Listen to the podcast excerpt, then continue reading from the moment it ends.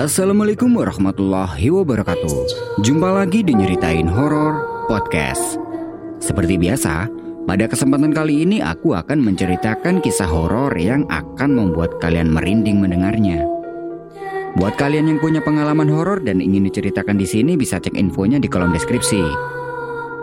Nah, seperti apa kisahnya? Stay tune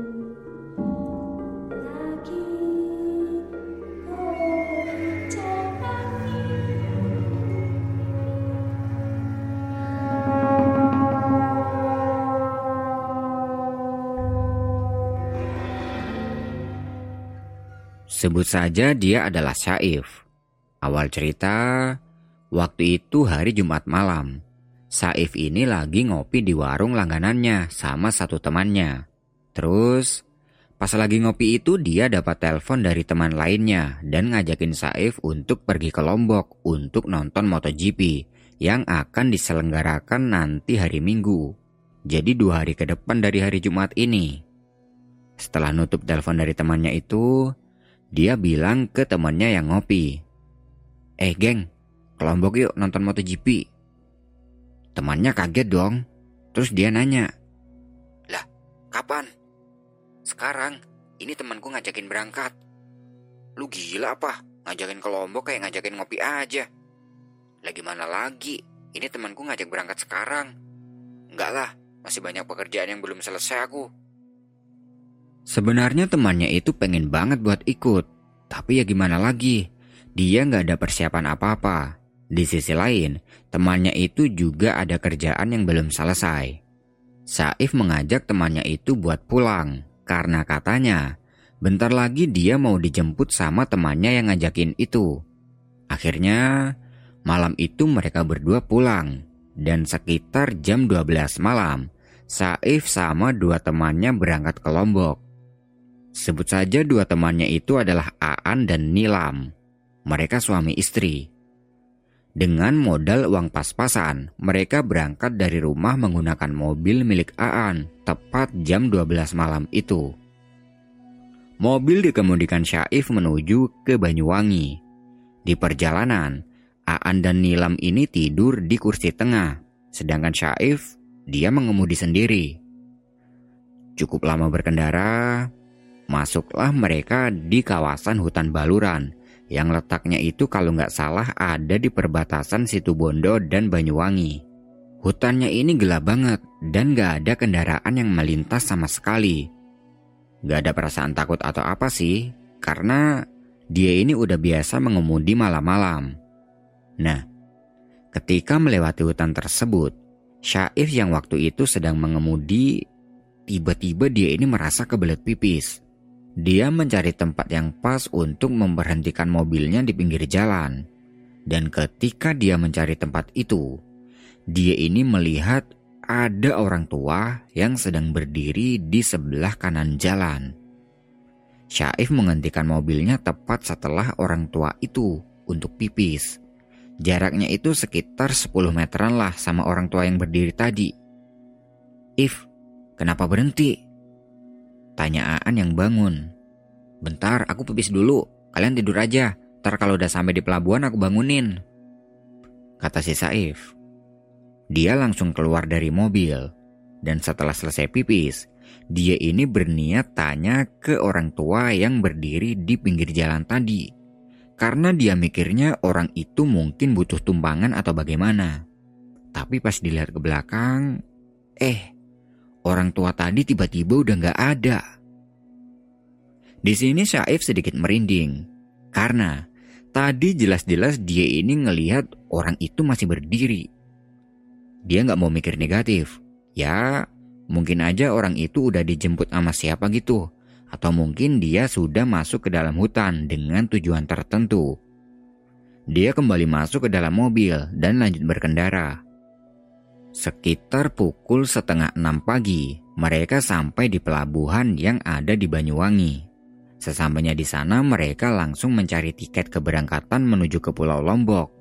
Tapi, pagi itu kapal yang berlayar menuju ke Pulau Lombok sudah full semua.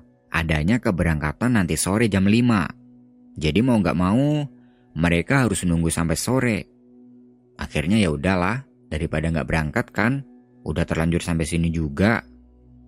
Sambil menunggu nanti sore, mereka jalan-jalan dulu nih, ngopi-ngopi dan tidur-tiduran di sekitaran pelabuhan. Dan singkat cerita, hari sudah sore.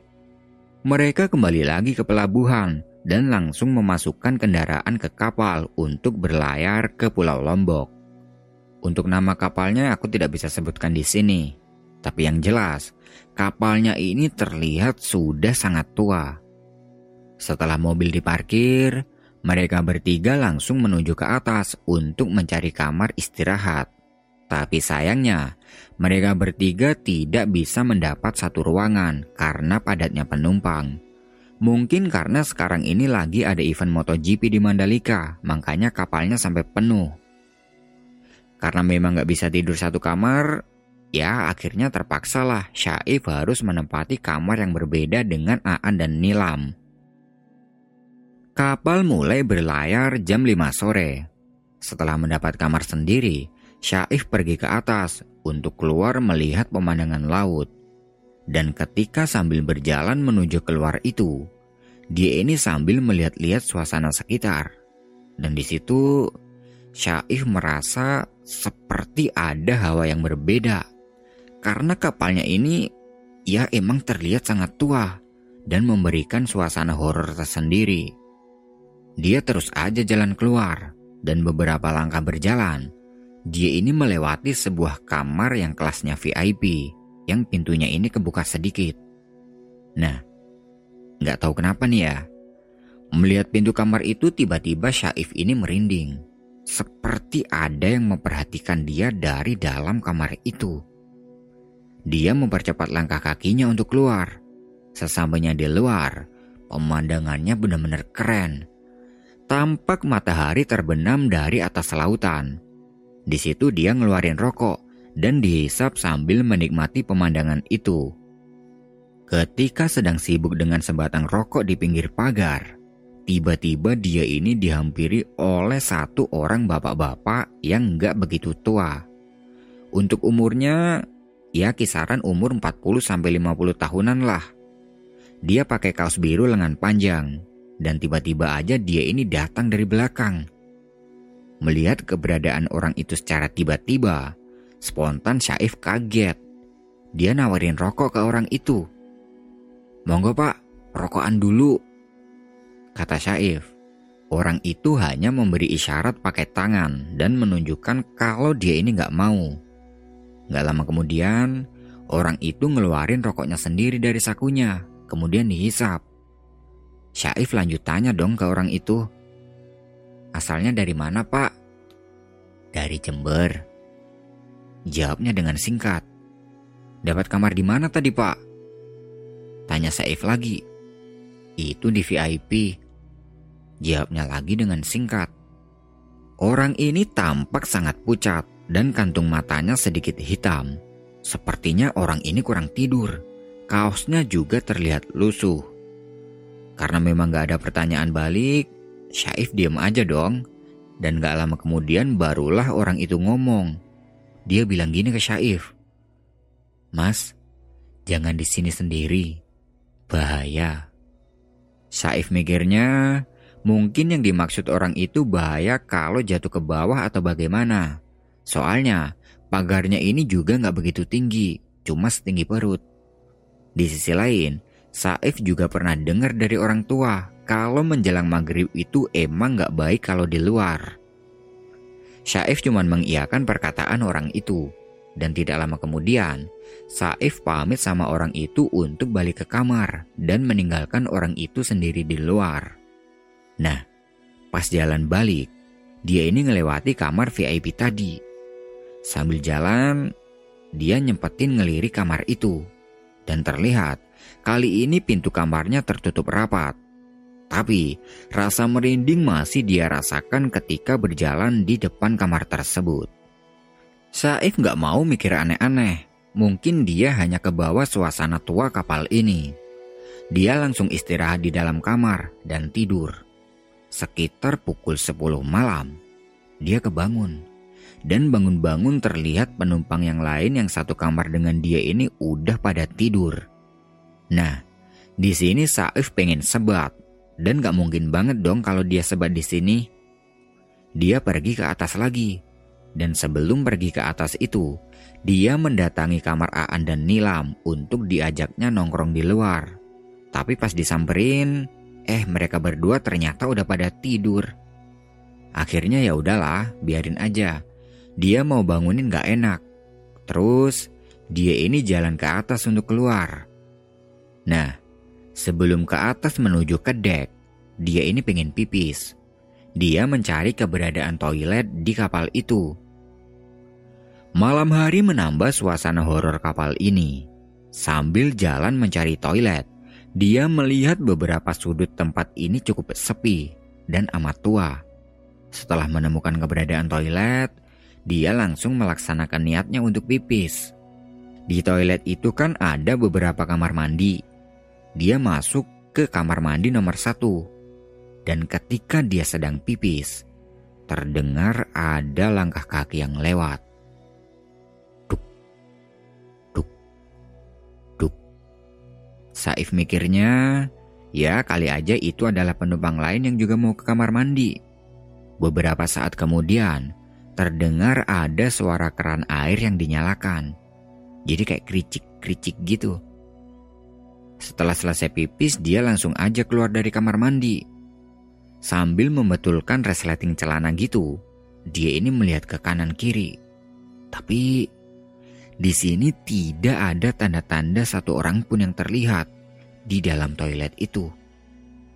Loh, perasaan tadi kedengaran ada orang lain? Pikir Saif. Dan suara kericik-kericik keran air itu masih kedengaran di dalam kamar mandi nomor tiga.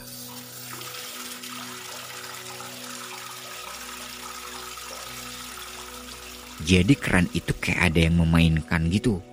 Bentar-bentar hidup, bentar-bentar mati. Saat itu juga, Saif langsung merinding hebat. Dia pengen melihat ke kamar mandi nomor tiga, tapi dianya nggak berani. Karena takutnya di dalamnya itu ada yang serem-serem gitu kan. Dia cepat-cepat keluar nih ninggalin toilet itu untuk menuju ke dek atas. Di perjalanan menuju ke dek itu, dia melewati beberapa kamar VIP, dan salah satunya adalah kamar VIP yang tadi sore. Pas dia lewat di depan kamar itu, kondisi pintunya ini masih sama, sedikit terbuka. Tapi, kondisi kamarnya ini gelap karena kelihatan dari salah-salah pintu yang kebuka dikit itu. Dia nggak peduli ini dan terus aja jalan keluar. Sesampainya di luar, dia disambut angin malam yang cukup dingin. Dia mengeluarkan rokok dan dihisap sambil melihat-lihat pemandangan di sekitaran situ, di dekat pagar. Lalu, tiba-tiba terasa ada yang menarik-narik kaosnya dari belakang.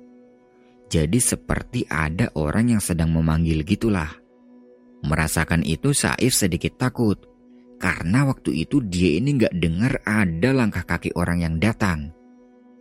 Waduh, ini siapa yang tarik-tarik kaos? Pikirnya. Karena mungkin kaosnya ini nyangkut atau yang lain, dia langsung nengok ke belakang dengan cepat. Jadi langsung set gitu. Dan benar, di belakangnya ini nggak ada siapa-siapa. Kaosnya pun nggak nyangkut apa pun. Dan pas ditengok ke belakang itu, kaosnya ini udah nggak ada yang tarik-tarik lagi seperti tadi. Wah, ini benar-benar ada yang gak beres nih. Ucap Saif dalam hati. Terlihat waktu sudah menunjukkan jam 11 malam.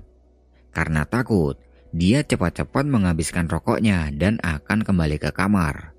Tapi belum sampai rokoknya ini habis, tiba-tiba ada orang yang datang dari belakang. Dia ikut berdiri di sebelah kanannya Saif. Tahu nggak siapa orang itu? orang yang tadi sore. Penampilannya masih sama persis kayak tadi sore. Pakai kaos biru lusuh dengan lengan panjang. Dan mukanya ini tampak pucat dengan kantung hitam di matanya. Loh, belum tidur pak? Tanya Saif. Belum. Jawab orang itu dengan singkat tanpa bertanya balik. Saif mikirnya, Mungkin memang orang itu sifatnya kayak gitu. Dia nyari bahan obrolan biar bisa ngobrol dengan orang itu. Sampean dari Jember ya pak? Jembernya mana? Soalnya saya juga punya teman di sana. Tanya Saif. Dia tahu kalau orang itu dari Jember karena tadi sore. Orang itu, dia masih belum jawab. Dia malah ngeluarin rokok dari sakunya, kemudian dihisap. Setelah itu dia baru jawab. Eh bukan jawab sih, dia bilang kayak gini. Mas, jangan di sini sendiri. Bahaya. Ingat gak sama perkataan orang itu? Yap, bener banget. Perkataan itu sama persis dengan perkataan tadi sore. Nadanya pun sama, logat-logat Madura gitulah. Menyadari hal itu, Syaif sedikit heran. Kok bisa sama kayak tadi sore? Orang ini lagi sakit apa gimana sih? Tapi kalau dilihat dari mukanya, orang ini emang sepertinya kurang fit. Soalnya kan pucat. Saib mengiyakan perkataan orang itu dan gak lama kemudian dia tanya lagi. Dapat kamar VIP nomor berapa pak? Itu nomor sekian. Jawabnya dengan singkat. Orang itu kemudian pergi dan masuk tanpa pamit apa pun pada Saif. Dia langsung nyelonong gitu aja. Di dek itu Saif masih sendiri untuk menghabiskan sisa rokoknya. Setelah habis, dia jalan balik untuk masuk ke dalam kamar untuk melanjutkan tidur. Nah, sebelum masuk, dia ini melihat ada sebungkus rokok di bawah. Dan di sini dia ingat, kalau mungkin rokok ini adalah rokok milik orang Jember yang tadi, yang jatuh.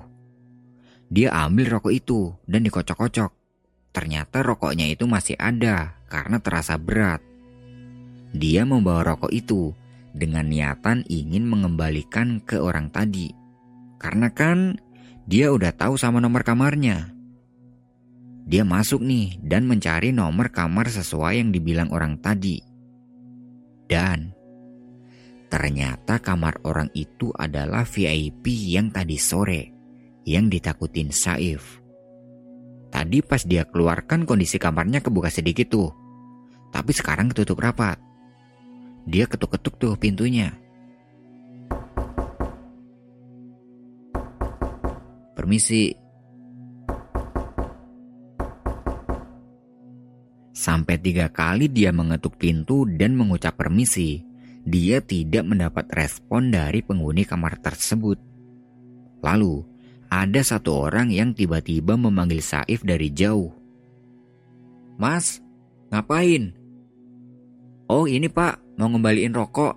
Tadi jatuh di luar. Jawab Saif. Orang itu jalan mendekati Saif. Dan ternyata dia adalah petugas jaga malam. Dia tanya lagi pada Saif. Mas, mau ngapain? Ini pak mau ngembaliin rokok punya bapak yang di kamar ini. Tadi jatuh pas di luar sama saya.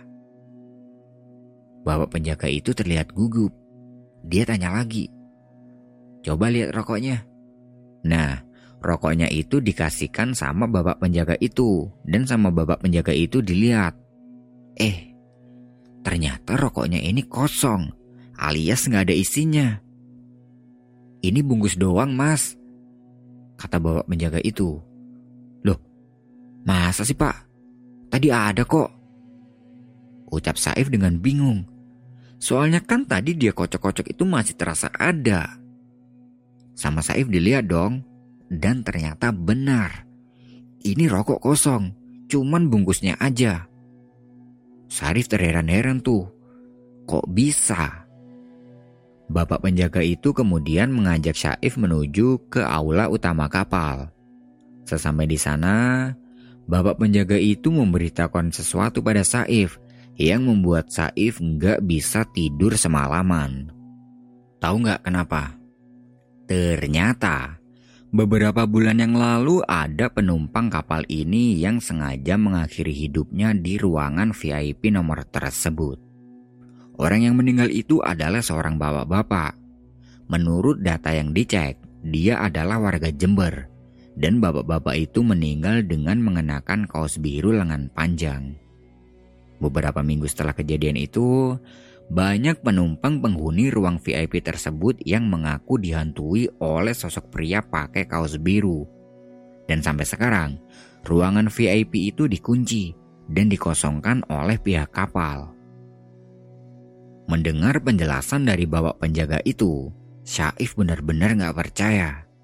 Apa mungkin orang yang sama dia di dek tadi itu adalah orang yang dimaksud? Terus, kalau ruangan itu dikunci, kenapa tadi dia sempat melihat kamar itu pintunya sedikit kebuka? Malam itu Syaif tidak berani kembali ke kamar karena takut.